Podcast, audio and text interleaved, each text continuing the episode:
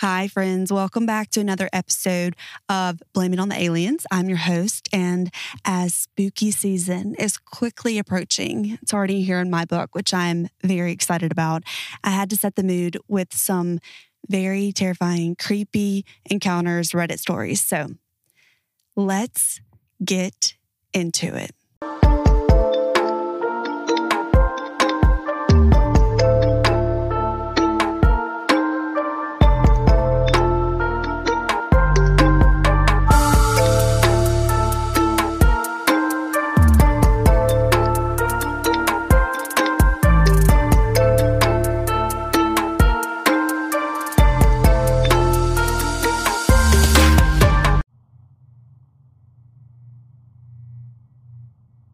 I will never go back there again. Before my best friends and I were separated, one passed away and the other moved away. We used to ride around doing all of the haunted legend places within reasonable driving distances. Sometimes we'd drive a few hours, but most of them weren't scary, other than the adrenaline filled, hyped up, did you hear, see that? That would cause us to get spooked. This one was different, way different. We were just out of high school, probably 20 at most, and we were looking for an actually scary place to visit. A lot of the people we knew knew we were into these kinds of things, so we would always get tips on where to go. There was the original three of us that day, and another friend that wanted to tag along. After a little drive to our destination, about 45 minutes, we stopped at a Wawa to get gas and grab a few snacks.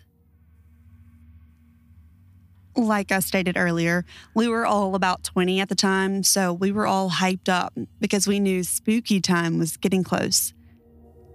We'd always pick on that other friend that tagged along. Nothing harsh, just, ah, you're so scared.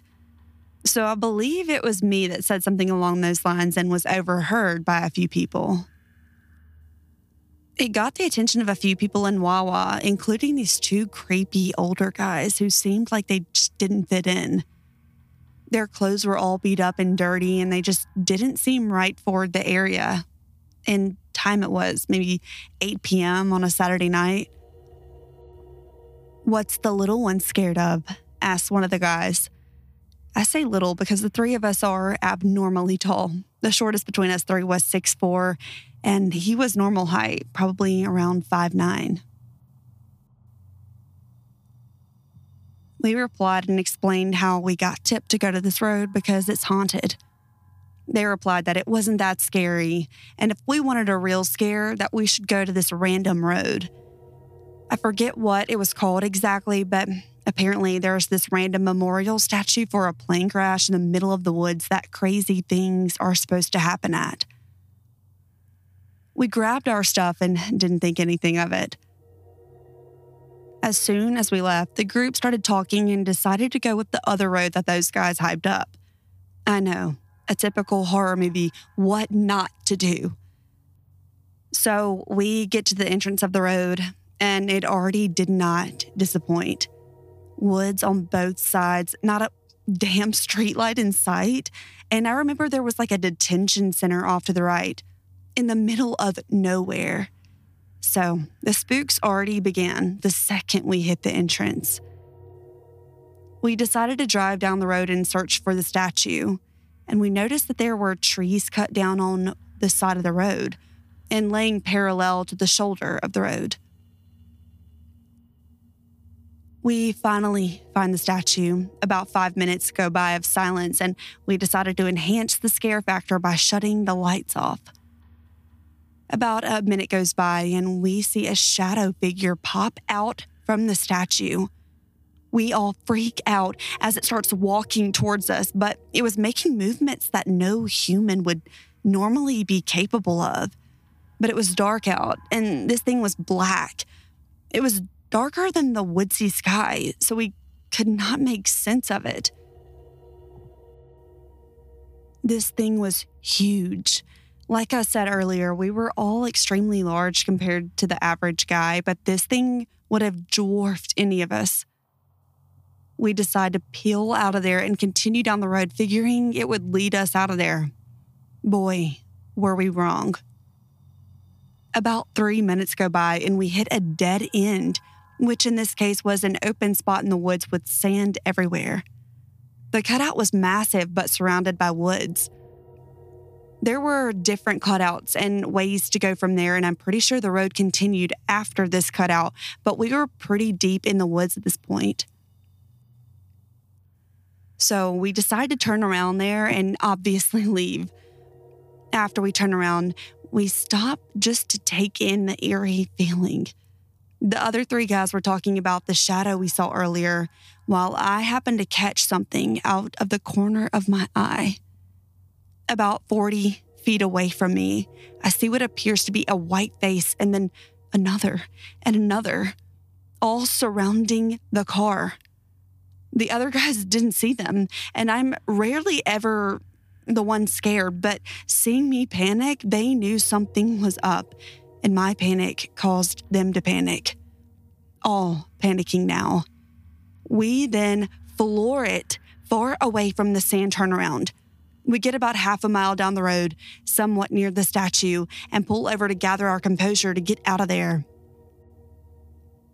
When we stopped, I swear I heard that typical ghost noise. This was now turning into a movie I wish I was never a part of. So we're really scared now. And after finding the way we came, we started heading back out. Remember those trees I talked about earlier? They were now laying in the middle of the road, blocking us in. As we all see the white faces, masks that I saw earlier. Thank God my one friend, the driver, was good at driving and valued safety over his car. We drove on the edge of the woods for what felt like we were defying gravity to speed our way out. The car was literally sideways on the edge of the woods. I mean, I could literally stick a finger out the window and touch the trees. We all made it home safely that night. And after doing research, we found out that that spot was notorious in the area for crazy things happening, such as body dumps and murders. Because of the shadow and the ghost noise we heard, my head, heart, and gut tells me that that place is actually haunted. As previously stated, that place is famous for dumping bodies along with a plane crash 100 years ago. I mean, there's bound to be some spirits there. Again, I think where we were that night was actually haunted. We just happened to be there on a night where there was more than that going on. Can't help but think that that evil looking shadow from the statue was actually an angel in disguise trying to scare us away from the doom that was upon us. I can't say for certain, but I'm 99% sure we survived one of their setups that night. But what I'm 100% sure I will do is never go back there again.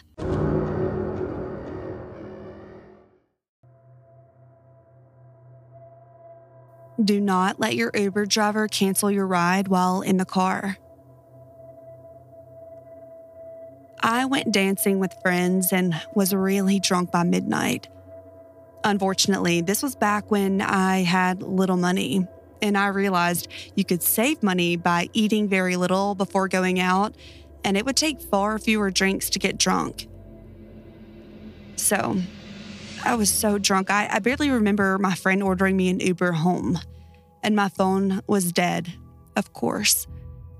I can vaguely recall them helping me into the car and telling me to get home safe, but I don't remember greeting the driver or the first minute or so.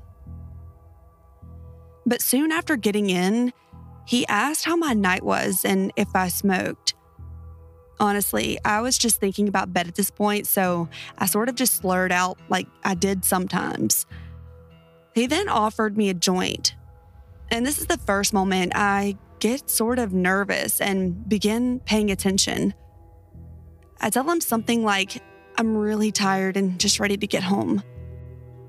I think he said something about it being an indica based joint and made it great for sleep.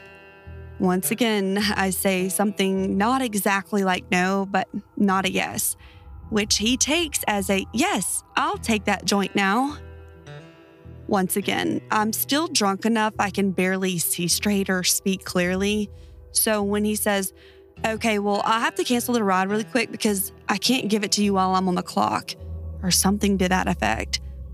And it takes me a second to realize how dangerous that is. And by the time I start to say something, he has canceled the ride and pulls over. We were in an area just east of the Hawthorne Bridge, I think, and it was totally secluded. Some empty parking lots, a closed auto body shop, no one in sight. It's starting to hit me that I'm now in the car not with an Uber driver, but with some stranger. I can't call anybody, and he's trying to give me weed that could have anything in it. For the next minute or so, we're pretty quiet, or I just can't remember any small talk he tried to make because I was beginning to panic. And every time he handed me the joint, I would take fake hits, just breathing it into my mouth and not into my lungs. I felt tired, clumsy, and weak. That kind of drunk where you're almost at the point of nausea. And I knew I couldn't do much of anything to defend myself at that point. I remember vividly being fixated for a moment on the fact that I didn't even have a pair of keys to defend myself with, as my building used fobs for just about everything, and I didn't take my mail key with me. As I'm freaking out, I look up to see if this guy is sort of noticing, and I make eye contact with him in the mirror. He was staring at me, but I couldn't read his expression. Finally, he says something along the lines of, Well, let's get out of here. I tell him I'll just call another Uber to get home, thinking at this point it might even be safer to walk. And he says, No, I still have your address. I'll just take you home. And for a moment, I was relieved. I guess I wanted to believe him so badly that I would get home safe, and just believed him. I tried to calm myself down, thinking he actually hadn't done anything threatening. Maybe he was just your typical stoner guy, and I'm overreacting. At this time, I lived on PSU campus in downtown Portland in the southwest area of the city. He's driving me north on the east side of the river, and there are several bridges to our left. And as he keeps moving north, he has several opportunities to take an exit to hop over the river and get me back downtown. But he keeps skipping them. And we keep passing bridge after bridge that could get me home. Up in Northeast Portland, there are some large industrial areas that can get very isolated at night, and Portland is generally surrounded by lots of forest. So I knew he could have me in a secluded area in really quick second. After he passes like the fourth exit for the bridge, pretty sure it was the Broadway Bridge. I've been racking my brain for a way to make him actually take me home and say something to the effect of, Hey, my boyfriend's waiting for me at home, which was true, though I said it in a very meek way. My driver says nothing, but he did take the next exit for a bridge and basically hung a giant U turn, then started taking me home. Even as we're on the west side of the town heading south, I'm still shaking and have my hand on the door handle thinking about just hopping out at a red light the closer we get to my apartment. My phone is completely dead, and he honestly still has several chances to hop onto nearby highways and speed out of the city. We're getting pretty close to my apartment now, and I'm once again trying to convince myself I'm being paranoid about some stoner that can't navigate the city. Although a few times before, I was so scared, I was crying. So once we get two blocks from my apartment, I lie and tell him it's easier to stop here and he can just let me out.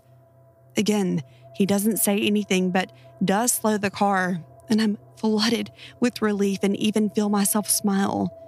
But when I go to unlock the door, I can't. It's locked. I try to lift the lock mechanism manually, but it won't budge. I look up at him instinctually to see what's up, and he's got his head turned almost fully toward me. shoulders still facing the road, smiling at me. The worst fucking smile I've ever seen. It looked so mocking and it just did not reach his eyes at all. I just started crying and asking him to open the door. I was so freaked out and still very drunk, and thank God he did. I will never forget the sensation of vulnerability, not just being drunk in his car with no way to contact anybody, but even as I got out of the car, I kept feeling like he would somehow grab the back of my shirt and pull me back in, as silly as that sounds. When I got home, I found out my boyfriend had actually gone out with friends last minute and wasn't even home.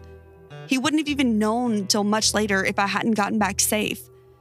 The next day, I convinced myself I was freaking out over nothing, which I realized still could be the case. But in my gut, I had truly felt in danger that night.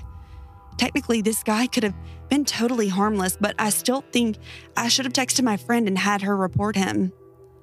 The big thing that made me think of this was recently hearing about how Ed Kemper, co ed killer, would go for practice runs picking up hitchhikers and seeing if he could get the passenger potential victims to trust him or how far out of his comfort zone he could push them without them saying anything. Obviously, this guy wasn't Ed Kemper, but I hate wondering if that night was a practice run of sorts for my Uber driver. Thanks to whoever reads this whole thing through, I'm at a point in my life where I'm realizing how much danger I put myself in when I was younger and just depressed as hell. And it's made me both surprised and deeply grateful I'm still here.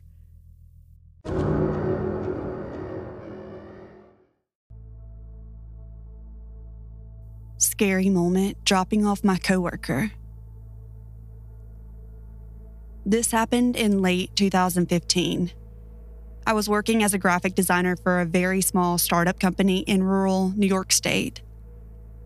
Just four of us in a rented building, the owner shared with the computer repair shop I was the only female, which was fine. A nice group of geeky sweethearts. I'd been there maybe a month and worked closely with the web programmer. He was a young fella, around 23, and a gentle giant type.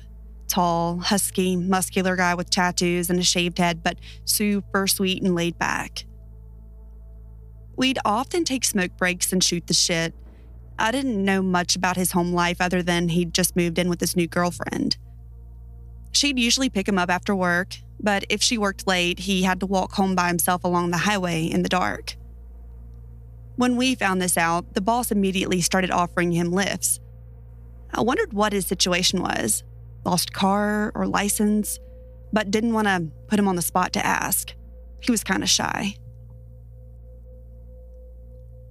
Anyway, Time passes, and one day the boss wasn't in, so I offer to drive him home. His rental is a small house behind a boarded up car wash in the boonies. He had to drive down a short, dark private road to get to it. You would never have known the place existed were you just driving by, and we shoot the shit for a minute in the car and finish our smokes. I tell him I'll see him tomorrow, and that's when it got weird. He looked at the house for several seconds, quiet, not moving to open the door at all. He said, Yeah, in this strange, resigned voice, then slowly turned his head to look at me. Now, you have to realize in real life, people almost never slowly turn their heads to look at you. You cannot imagine how fucking creepy it is until someone actually does it to you. Add the fact that you are a 120 pound woman and he's a huge guy in a parked car behind an abandoned car wash in the pitch fucking dark with no other houses in sight. This was not the look a guy gives you, say, after a first date when he wants a kiss. It was so off. And not an awkward or shy kind of off, he looked at me in the kind of way you look in your cupboard when you can't decide what to eat or if you should be eating anything at all. His mouth was slightly open, and he was staring me straight in the face with a slight squint, as if struggling hard to figure something out. But it was me who was the thing. That sudden shift of being looked at like a thing, not like an amicable coworker he'd been laughing with, bullshitting with, and getting to know over the past month, scared the shit out of me. In less than a minute, he had gone from his normal self into a state of tense, dissociated, slow motion. He actually looked bigger to me as well. I asked if he was okay, and after maybe 15 long seconds, he looked back to the house, either sighed or gave another resigned, yeah, and finally got out of the fucking car. Needless to say, I did not plan on giving him any more rides, but a week later, it didn't matter. He blew his brains out with the shotgun on the front porch of that rental house. His poor girlfriend was inside waiting for him to finish a cigarette. It was then, from his family, that we finally got the backstory. He'd been a newly sober alcoholic with DUIs from earlier in the year that explained the no car situation. He'd also had several injuries from car wrecks and blackouts over the years, the last actually resulting in two small permanent dents in his skull, which I'd noticed. The buildup of brain injuries had done far more damage than sobriety could reverse. His girlfriend admitted that ever since his last accident, he'd had intrusive, violent fantasies and impulses that he had never experienced before of hurting others and himself. And can you imagine where my mind went after hearing that? It's certainly my creepiest personal experience, though when I think of it today, all I can feel is sorrow for this poor kid who barely started his life. In the end, strong enough to fight the demons demanding others' lives, but not his own.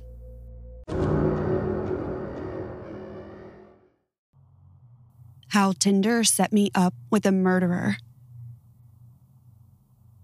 So, you know how your grandparents are always telling you not to trust people that you meet on the internet? And none of us listen because, I mean, it's 2022 and that's how people get to know each other nowadays. Well, they might have a point. Here's the story of how I accidentally went on a date with a murderer. Some background information is needed to understand why I didn't see the red flags at first. At this time, I was still working to get over the grief of my late boyfriend. I had just started trying to date again, and after zero luck the old fashioned way, I decided I would give Tinder a try. So, after a few weeks of talking to a few people, I decided I'm ready to try an actual date. And there was this one specific guy who seemed nice, so I figured why not? We'll call him Jack for the story. We planned to meet up that Friday, and my roommate was really weird about people knowing where we lived. So, with that in mind, I got him to meet me at Walmart. And looking back, thank God I did. He picks me up and opens the door for me and everything was sweet, a little shy and soft spoken, but nice all around. He takes me to a local steakhouse and everything is going good. While we're there, though, he all of a sudden got really quiet and stuff when a few people walk in. I figured it must be because of an old girlfriend or something like that, which made him awkward. Well, I figured it didn't hurt to ask, so I did. And he looked at me with a little ashamed look and told me it was his therapist, that he was getting help in order to get over the loss of someone. And to me, who was actively in therapy since my boyfriend had passed, was like, wow, we might have more in common than I thought. So we finished dinner without much more conversation about the therapist. But when we got into the car, curiosity got the better of me. So I asked who it was that had passed. And Jack told me that he had been in therapy since his wife had passed away unexpectedly, which was a surprise to me because he had never told me that he'd been married before. But still, I was grieving a boyfriend. And I thought, wow, he really does have the potential to understand what I'm going through. So I decided to give him some more detail about my grief and what happened with my loss. And in return, he shared his story. And this is where I started seeing some red flags. The first thing I noticed was the tone of voice he used when he started talking about his now deceased wife. There was no feeling, no sadness in his voice. He was a very monotone and talked about it like he had rehearsed what he was going to say and what he was going to leave out. Well, he got to the part of the story where he told me how she died, and things just did not add up. From what he told me, this is how she died. Just the two of them went riding in the country. While riding, a disagreement came up and he parked the truck while they were fighting. At some point, they got out of the car, still arguing, and she somehow gets around him. Mind you, this man looks like a bodybuilder and is at least 250 pounds and six feet. But, anyways, she somehow gets around him to the driver's seat and pulls out his gun and starts threatening to kill herself. And long story short, in his words, when she did it, she was so close to me that blood splattered all over my face and body. Mind you, he sounded like a robot while saying all of this. And then he just jumps into how his wife's parents are trying to take his daughter away from him because of this. And let me tell you, this news really threw me off too because I didn't know he had a child either. So at this point, I'm like, well, how long has this been if they're still in like custody battles? And it had been only three weeks. Do you know what I was going through three weeks after my boyfriend died? Literally, I couldn't get off the couch and participate in real life. The absolute last thing on my mind was trying to find someone new. I mean, shit. At this point, it had almost been a year, and I was still stressed out about trying to date again. And this man didn't even wait a month after his wife and the mother of his child died right in front of him. So, obviously, red flags are going off. And I get him to take me to my car, and we say goodnight and all of that. I get home to my roommate and her boyfriend, and I'm telling them about all of this. And they have family in law enforcement and have more detailed information about the guy. Well, obviously, from the information about him, he is the prime suspect in the murder of his wife. No one thinks it was a suicide or an accident. And of course, at this point, I am freaking out because he's texting me, telling me what a great time he had and how he wants to go on a second date. With a lot of coaching from them, I pull the good old, it's not you, it's me line. And then after testing it on my friends to make sure it didn't notify him, I blocked his number and Snapchat and even his profile on Tinder. I was so scared. So, about an hour goes by. My roommate had to run to town for something, so it's me and her boyfriend at the house. Before she left, we had started watching scary movies, so that's what I was doing, and her boyfriend had gone in the back to take a shower. Another detail you need to know is that we lived out in a country road with no neighbors. So when I'm in the living room and all of a sudden I hear car doors slam, and it's not possibly my roommate, and the dogs start going crazy, I start freaking out. I run to my roommate's room to get her boyfriend out of the shower. He hears me panicking and bust out in a towel, yelling at me to close all the blinds on the windows and go get in my closet. So that's what I do. While I'm doing that, he's trying to explain to me that his uncle, who was the one in law enforcement, texted him telling him that I needed to be careful because he's convicted and that they have had to put restraining orders against him for two other girls in the last week. So, not to anger him. And of course, all I can think about is how I just blocked him after giving him a BS story and how that probably angered him. My roommate's boyfriend goes outside with his pistol to check around the house to make sure no one was there and that we were safe. Thank God we were. To this day, we don't know what the noises were or why the dogs were going crazy. But all of this is to say, our grandmas might be right. The internet is clearly a dangerous place sometimes. And before you think, oh, this couldn't happen to me, I look them up and I do research. So do I. I looked him up and I asked any of my friends if they knew him. But here's the kicker. You know how I said his name was Jack? Well, turns out he typically goes by Jackson but had started going by Jack, so it was harder to find all of this information on him with a simple Facebook or Google search. This date could have ended so much worse for me. I could have ignored the red flags and even gotten into a relationship with him or something. I could have died too. So, listen to your grandma next time.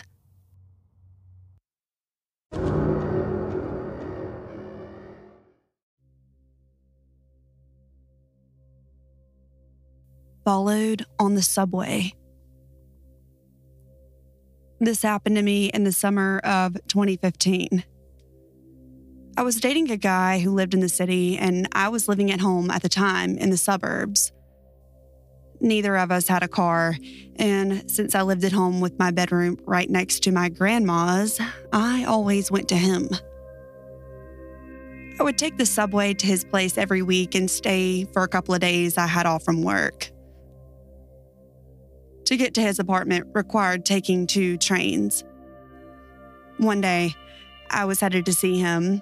It was super hot out, and I was wearing a skirt with straps, a crop top, and knee high socks. I wanted to look cute. I guess I feel like this is important as I probably stood out in this outfit, and unfortunately, I probably should have been more careful about what I was wearing, which sucks. Anyway, I'm on the first train, and after a few stops, I notice a man get on.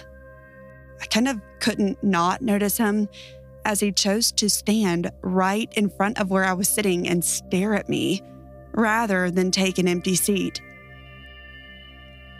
It made me feel weird, and the man in general gave me a very creepy vibe.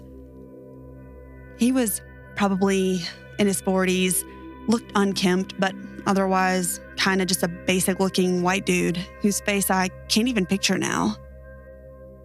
So I get off at the last stop and head through the station to where I need to catch the second train.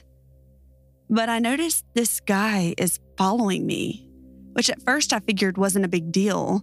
I mean, he could have just been going to the same place. So, to get to the platform I needed to be, you have to go up some stairs, and I realize he's right behind me. I decided to turn around and go to a different platform, which happened to be packed with people, thinking if he follows me, then this is bad, but maybe I can lose him in the crowd. He follows me, and I try to duck out of view before going back to the actual platform I needed to be waiting on. I get there, and for a few minutes, I feel better until I see him again. He must have known I'd be there after I'd gone up there and then turned around. Plus, it was the only other platform, and most likely he saw me the whole time. There weren't too many people waiting compared to the other side, but a few trains came that were so full I didn't even bother to try to get on, and neither did he. The whole time, I'm texting my boyfriend who is not taking me seriously at all. I asked he at least meet me at the station when I got to the stop by his apartment, a five minute walk, and he was reluctant, but finally agreed. At this point, though, I'm still waiting for a train. And one comes that's very full, but I'm getting restless and want to get to a safe place, so I squeeze on, and so does the man right next to me with his arm over me. I decide that even with all of these people around, I am not safe. So, right before the doors close, I hop out and the train leaves with the guy on it staring at me as it pulls away. I waited for a few more trains to come and go, worried the guy would be waiting for me at the next stop or something. I got on a train finally, paying attention to everyone who got on at each stop. He never did, and I made it to my stop, greeted by my boyfriend who seemed put out by having to walk over. He's an ex boyfriend and was generally very shitty. I'm really proud of myself for getting off that train at the last second. And I don't know how much danger I was in, but I know that that man was following me and definitely wasn't for any wholesome reason. And despite being in public, I feel like if he had tried anything, no one would have done shit. And I'm a very small and not strong person.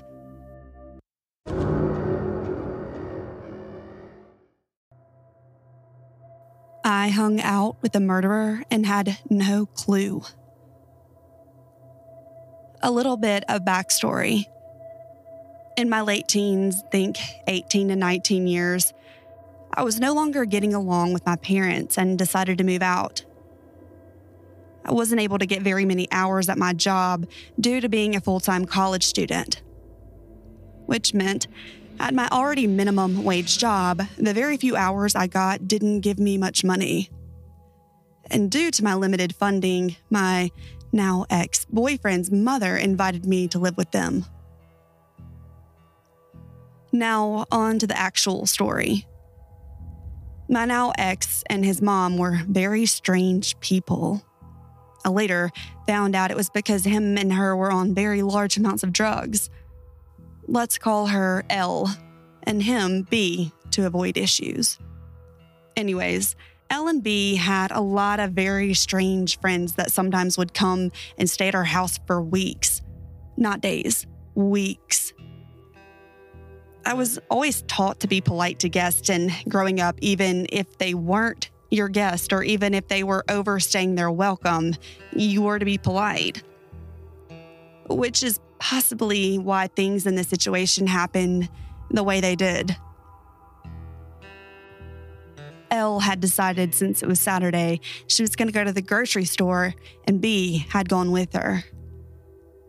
I was asked to come along, but wanted some space, so opted to stay home and be alone. I was unaware we had a guest at the time and was slightly shocked when I came out of mine and B's bedroom to find a woman around my age chilling on the couch. Out of politeness, I greeted her and made small talk while pouring myself a bowl of cereal. We quickly became friends due to similar interest and similar taste in music and movies.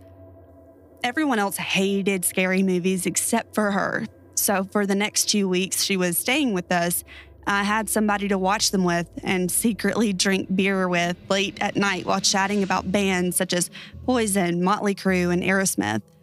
It was quite exciting.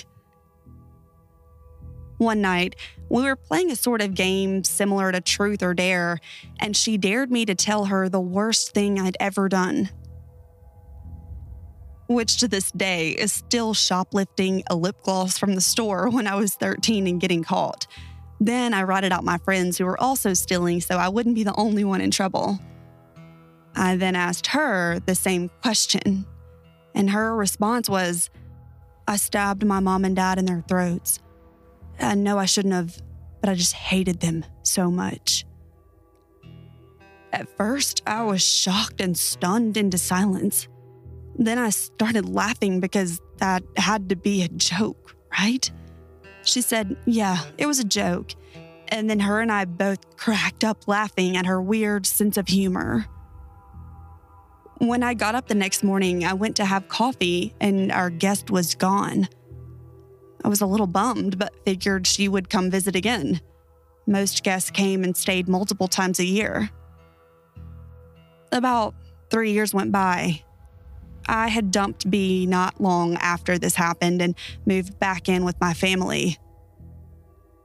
I searched for this girl on Facebook off and on throughout those few years and was never able to find her. Then, one day, my stepdad showed me a news story on Google homepage. It was about a couple who had been stabbed to death in their homes and that their daughter, the one who did it, was finally caught. When I saw the picture of the girl, I recognized her instantly. It was my friend. And I never found her on Facebook because she gave me a fake name and a fake phone number.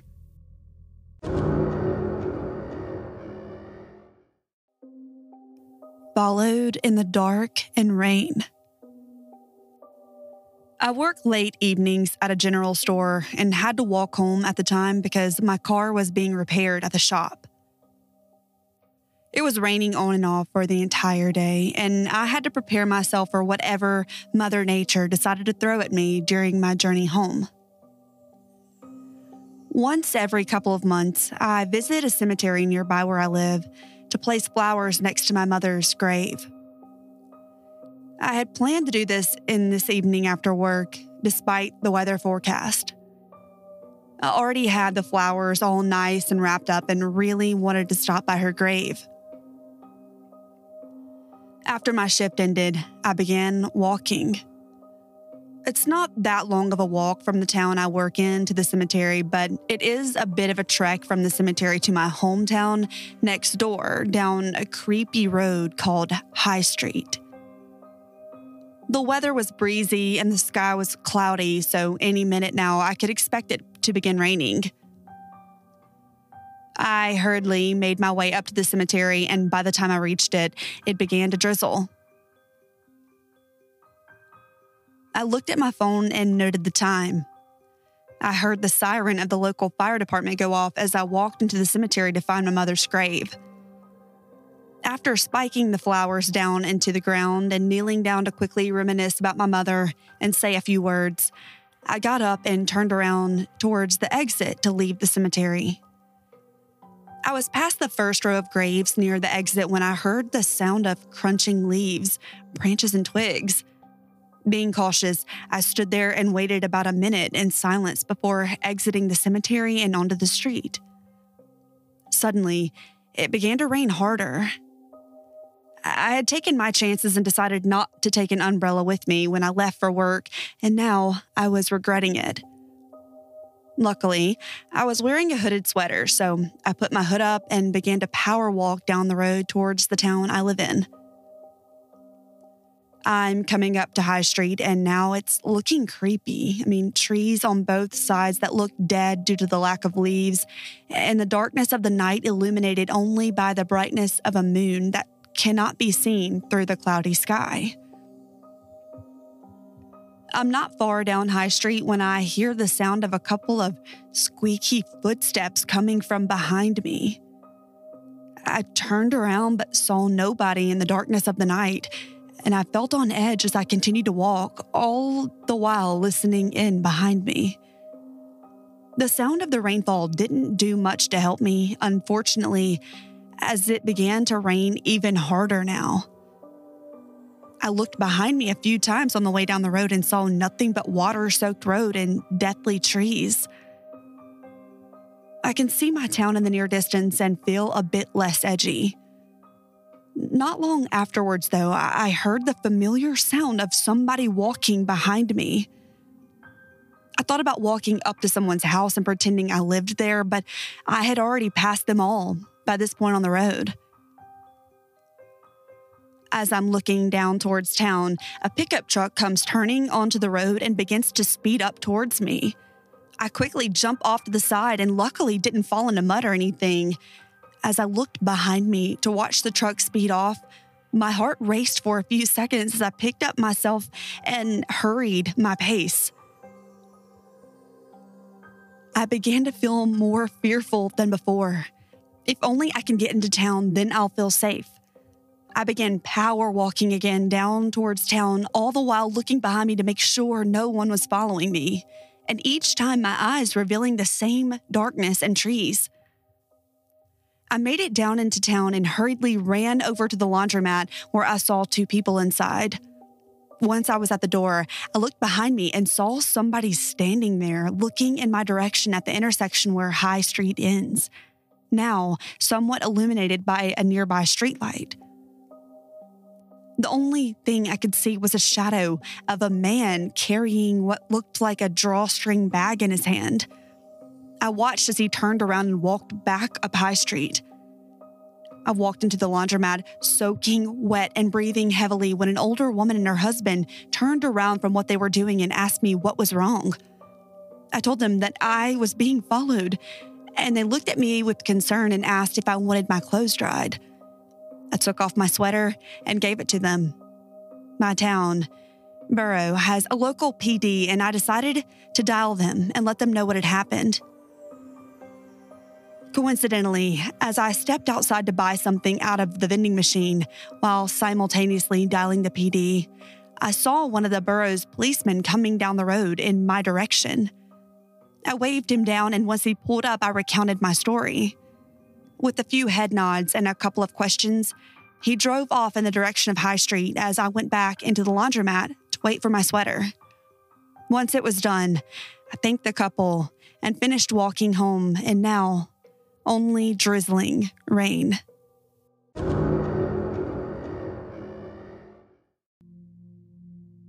Traumatizing night shift. True story. This is probably the creepiest, most unexplainable thing that has ever happened to me. I used to work overnight as a security guard at the local port. Usually, none of the port workers would stay overnight except for the safety official. I wouldn't be on the shift alone since the site has a radius of nearly two miles. Overnight, usually there would be three guards, including me. Since the area was fairly big, there were different posts, but front gate was the main entrance area where all of the guards would be stationed overnight, since there was no need to put them in other posts due to the fact that there was no activity in the site at the time.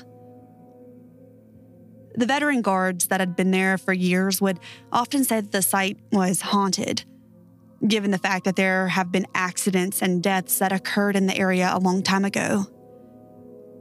I was aware that people died there due to freak accidents, and I do believe in angels and demons since I'm actually a religious person. But I always thought that the superiors were just messing with the new guys.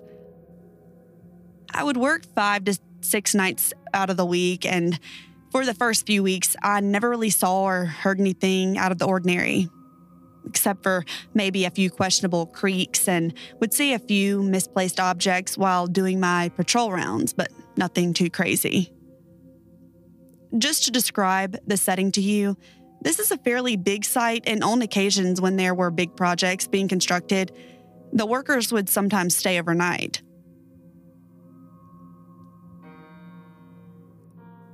Due to the fact that there were times where port workers were required to stay at the port for a few days, there's a gym in site for their convenience. This gym is fairly old. And in the gym, there's a sauna, weights, and even a racquetball court. If you don't know what racquetball court is, it's similar to an indoor tennis court with thin plastered walls and thick glass doors. Usually, on our patrol rounds, me and one of the other guards, Mike, would stop by the gym and play a few rounds of racquetball before returning back to the front gate. On one of those nights, me and Mike decided to hit a full workout instead of playing racquetball in the cage. So, this is around 2:30 a.m. and the entire building is so quiet that you can hear the electricity running through the lights.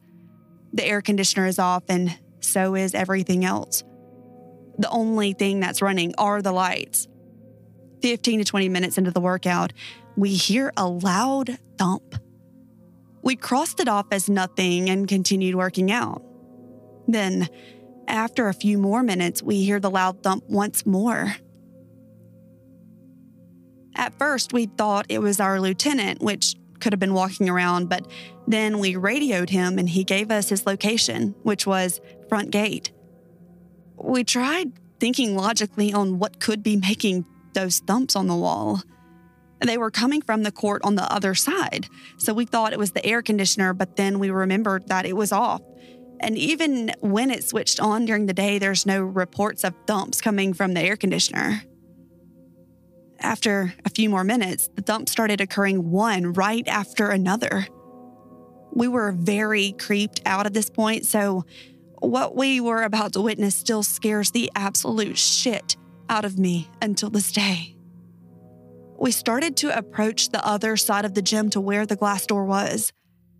We turned on the flashlight and aimed it towards the clear glass door, and I got chills all over my body. And I started tearing so much out of fear that I was about to cry. We saw one of the balls rolling slowly by itself inside the court, but there was no one in there. So that means the loud thumps were the balls mysteriously being tossed against the wall as if someone or something was playing inside the cage. We were both so confused and frightened to how this was really happening. We couldn't make sense of any of it. We were scared shitless and we started yelling and running away because we knew that there was probably something evil toying with us right there. As we sprinted full speed back to the front gate, the lieutenant saw us and asked why we were tearing up and running in a ridiculous manner. We told him what we witnessed, and his facial expression scared us even more. He then said, That's why there's always guards that quit often. There's something evil in the area. And it's not the first time that something that bad has happened here. He then showed us security footage of dark figures and shadows literally passing through the office areas and lights mysteriously switching on and off. Till this day, I still get chills recounting my experience with my friends and family, and I'm even getting chills right now as I'm typing this. I'd never had a real encounter with the supernatural until that night, and many say that it was a demonic presence messing around. Others say it was a ghost of a dead person who died in the area. I don't know what it was, but I didn't last long in the job after that.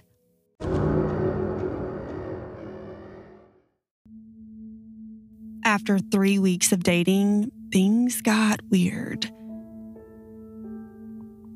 Back in my single days, I often tried online dating apps. I talked with this one guy in particular. For the sake of the story, I'll call him Tom. Tom and I started chatting after we matched, and it went well, so we progressed to talking over the phone. He had a nice voice, and I liked that he could carry on a conversation because I always feel sort of awkward with talking to people, and I have the problem of running out of things to say. My mind will draw a complete blank when I'm nervous. So, having him talking to me on the other end of the line was a nice relief. After some successful phone conversations, we went on a couple of dates in person that were surprisingly very pleasant. We met up at a public venue, a couple of restaurants, we both had backgrounds in English, and he was also a writer like me. So it was nice to have these interests in common. Our conversations were easy, in depth, with a nice flow. And I invited him to a function in my community where he introduced himself to my neighbors, friends, and family. They kind of looked at me questioningly, like, Is this your new boyfriend? raising their eyebrows. I told them no, we're just friends who were still getting to know each other it felt too soon for me to call him my boyfriend. But Tom said something different, telling everybody that I was, in fact, his girlfriend. I had to keep correcting him, and I felt a little embarrassed and I regretted bringing him to the gathering. Overall, we really only dated for about three weeks before things really started to get weird. Tom was increasing his number of text messages and wanted to spend a lot more time with me, asking to see me almost every single day. And at first, I thought this was flattering. I enjoyed the attention and the feeling of being wanted. But at some point, I'm not sure when, it escalated to a really uncomfortable level. I remember just feeling smothered. He'd blow up my phone asking me what I was doing, but it didn't seem like he was asking in a normal, like, how are you kind of way. There was a controlling undertone to the question. When I answered, he wanted to know every detail about where I was, what I was doing, what time I was doing it, etc. I considered that maybe he was just feeling insecure, that he would calm down with some time. On our next outing, I met up with him and my friend so we could go out to a bar and hang out. At some point, though, my friend wanted to leave because she wasn't feeling good. We said goodbye to Tom and I left the bar to take her home. When I checked my phone after arriving home late that night, I saw that I had a bunch of angry text messages from Tom about why didn't you kiss me goodbye and things like, you don't really like me, do you? I wrote back saying, I just had to take my friend home. I didn't know I was supposed to kiss you. Kissing shouldn't be an obligation. Sorry, I just didn't think about it because I was occupied. Can we let this go? I'm tired and I want to go to bed now. He said, Okay, you're right. I'm sorry. Please don't ghost me, okay? Or something along those lines. I don't know why, but I just felt really weird and he was way too clingy. And it worsened from here. Moving forward, whenever I talked to him, it seemed like he would be deliberately trying to initiate an argument or a fight. I'm not the confrontational type, and this was incredibly energy draining for me to keep up with. Why does everything have to be an argument? I asked him. He explained how he grew up in an abusive household and that he was used to members of his family fighting and arguing all the time. This felt normal to him. I explained, Well, I'm not used to this, and frankly, it feels a little scary to me. People in my family talk things out calmly when we have disagreements. We don't raise our voices or jump to accusations or have temper tantrums. You're right, he said, but of course, this didn't change. I lost the spark. That initial attraction I had for Tom was gone. I actually felt repelled by him now. I decided I just couldn't see him anymore.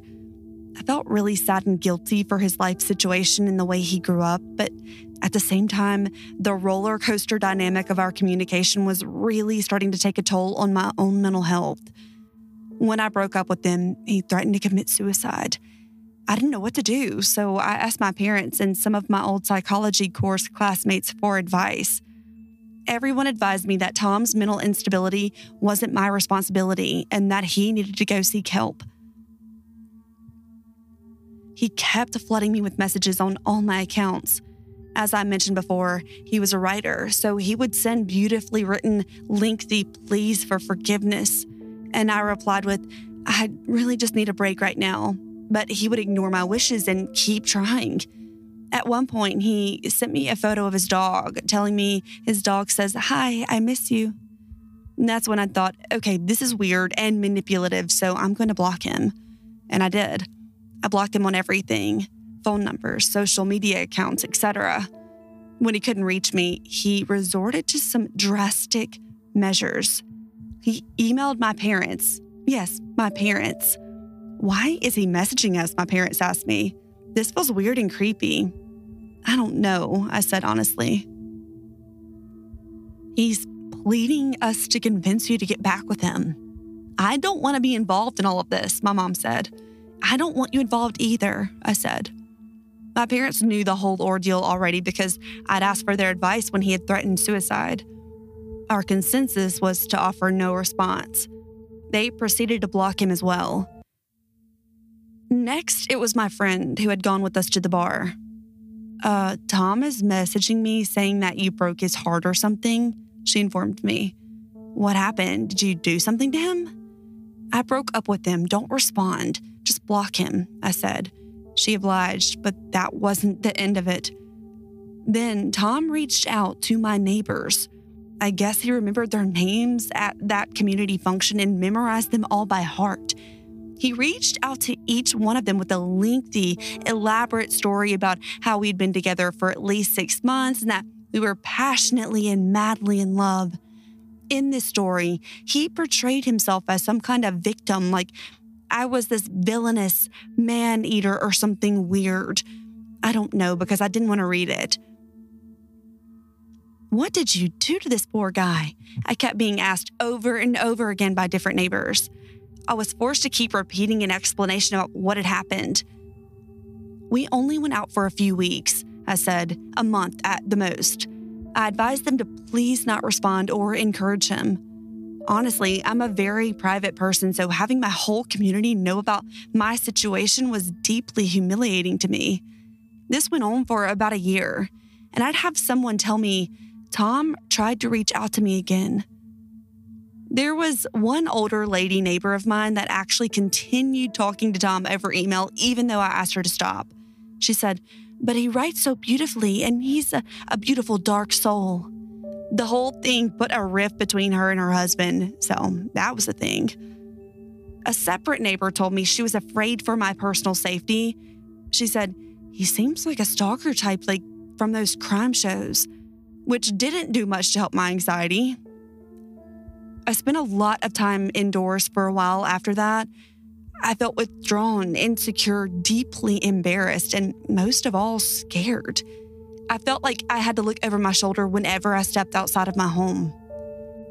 Thankfully, he hasn't messaged me, my friends, parents, or neighbors again since. And I just hope it stays that way.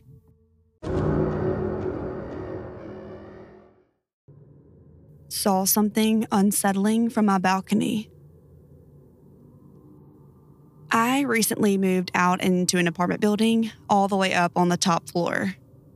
My balcony is at the back of the building, and the view is mostly trees, but there's some houses and street directly behind the apartment building, so I can see that too. Hopefully, that makes sense. I usually sit out on my balcony at night, getting high and listening to music. At night, the view is just darkness aside from the house porch lights and the road lit up by the street light. Most of the road view is covered by trees, but I can see a good amount of it. There's also no light from my balcony, so at night I just sit in the dark, aside from the light coming from my phone. So, anyway, I was sitting out there at around 10 p.m. or so, like I usually do, and I noticed movement from the road. When I looked down, I saw someone running down the road, like really fast. From my distance, it looked like this person was running faster than any human should. I was just watching when this person just stopped under a street lamp. And under the light, I could tell this person was a man. I also realized this person was now looking up at me. I got nervous, but I didn't move because I thought I could just be overthinking and maybe this guy wasn't actually looking at me. How could he? My phone wasn't on, so I was pretty much sitting in complete darkness. Could he really see me all the way from down there? I just kept sitting there hoping the guy would leave. But then I saw him waving at me. Now I knew he was looking at me. I was too uncomfortable to do anything. I couldn't even go back inside. I just sat there, getting increasingly nervous. My thoughts started running wild. I thought this guy might find my apartment and try to break in. I also thought he would somehow just sprint forward and climb up the building to get me or something. But as I kept staring at this guy waving at me, a sudden feeling of dread came over me. That was when I started grabbing my things to go back inside. But then I saw that he stopped waving. He reached both his arms out to the side and started swaying his body side to side, bending his knees as he moved and was wiggling his arms around like a weird dance move. At this point, I was incredibly unsettled and just wanted to get back inside, but I also was slightly intrigued in a way, and I guess I wanted to see what he might do next. Soon, the feelings of dread and unease took over and continued closing up all my stuff, and I went inside. There was a window in the room next to the balcony where you could see down to the same area, so I peeked outside, trying to stay hidden behind the wall. I saw this guy still moving around side to side, but he soon stopped and I saw him just start booking it down the road again. I made sure my front door was locked and I went back to my room, locking the bedroom door as well. My bedroom window looks out into the same direction, so I made sure the guy was gone and closed my curtains. I did not really sleep that night. I couldn't shake the uneasy feeling I had. This happened a couple nights ago, and I haven't seen this guy since then. I've still been sitting out on the balcony, but I've been getting really paranoid when I'm out there, so I don't stay out as long as I used to. I don't really know what to make of this whole thing. I don't know who that guy was or maybe what he was. I get really uncomfortable and paranoid when I think about that night. Like I'm back in that moment, feeling those exact same feelings again. Also, since then, I get occasional waves of dread. Like at times throughout the day, I just get the feeling that I'm being watched. I hope this feeling goes away soon, and I'm really hoping I don't ever see that guy again.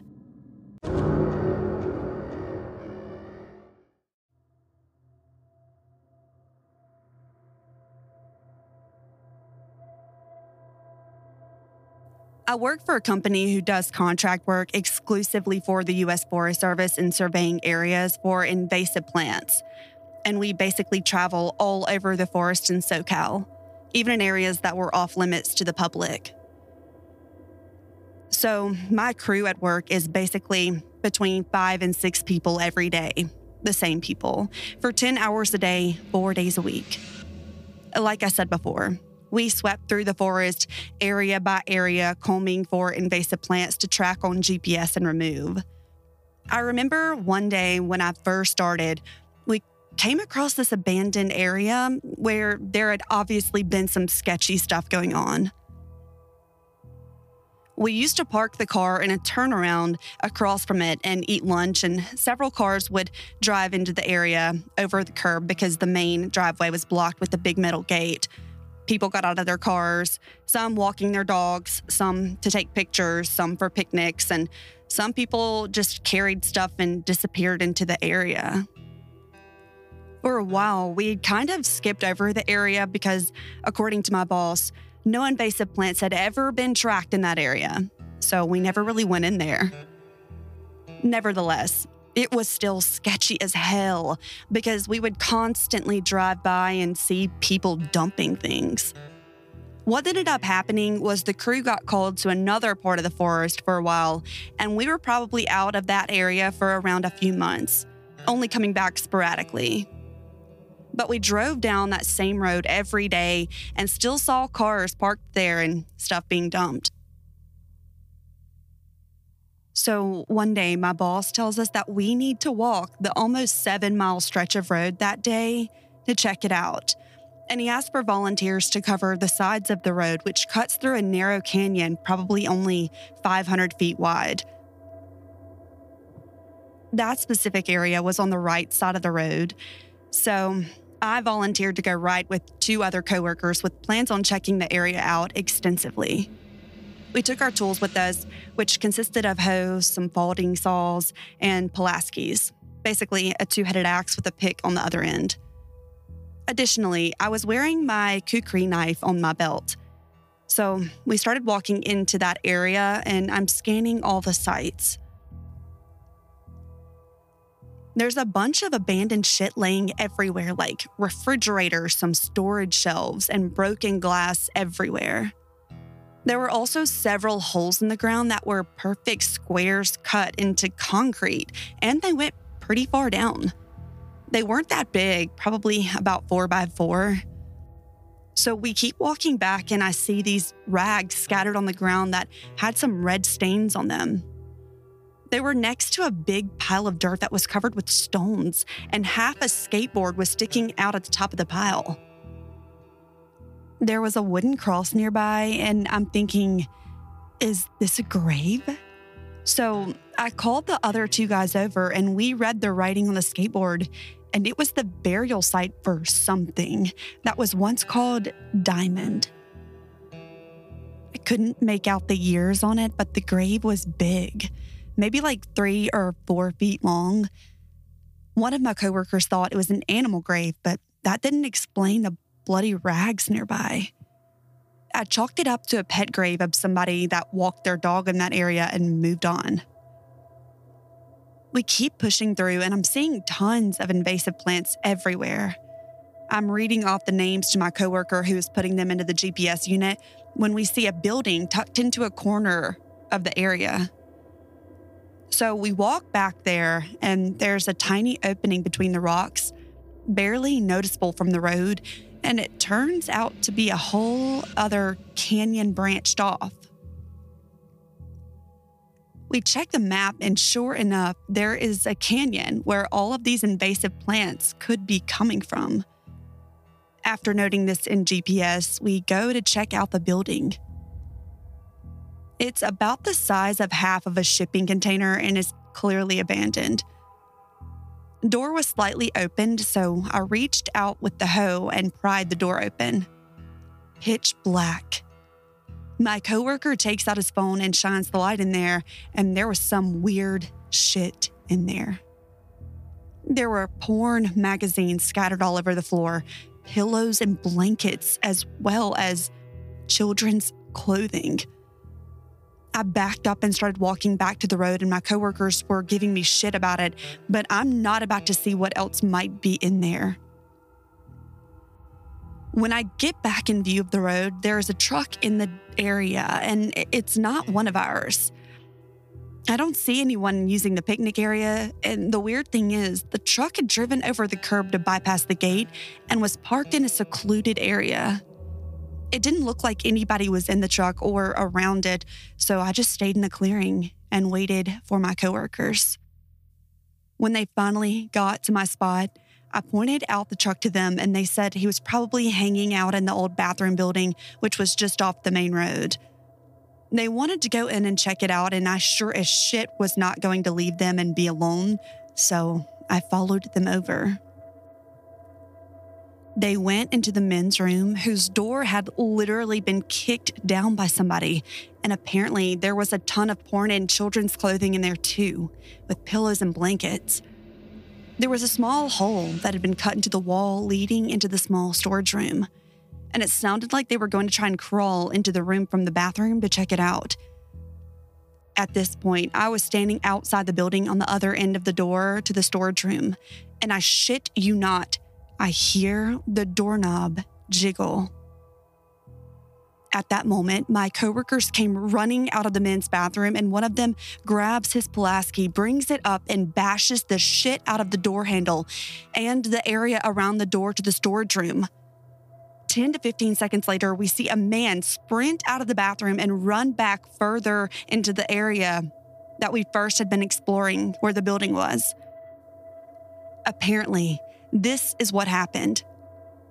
One of my coworkers stuck his head through the cutout hole in the men's bathroom looking into the storage room. It was pitch black, so he used his phone flashlight and lit the area up and saw the man in there alone in the corner in the dark. There were boxes lined up on the shelves and pillows and blankets all over the floor. It startled him so much that he ran out, and the guy that was there ran out as well. We ended up radioing some of the hotshot firefighters who had a nearby station for support, and they sent a few guys and literally took a chainsaw to the door and set up a floodlight, and the whole room was filled with boxes of child porn magazines and children's clothing.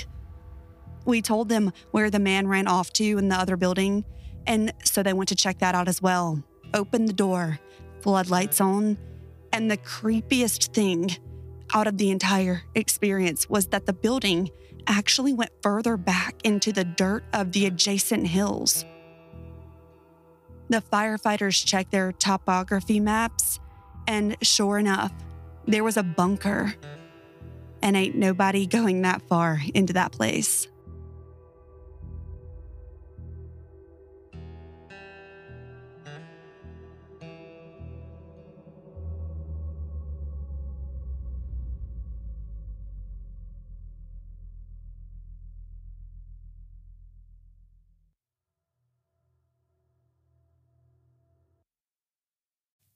Thank you guys so much for listening to this week's episode. It is spooky season, so share this with your friends. If you have friends who need to get in the mood or they generally like this content, this genre, send it to friends. Um, it really means a lot to me. If you have already rated me five stars, thank you, thank you. And if you have not and you're really enjoying the show, go ahead and click the five star rating wherever you're listening to this podcast. And it does make a difference, a huge difference. So, and if you have your own spooky stories to share, send them to me at blameitonthealiens at gmail.com, or you can click the link in the description and send in a voice message. So I would really appreciate that. Would love to share them on the show. And I will be back with another creepy episode next week.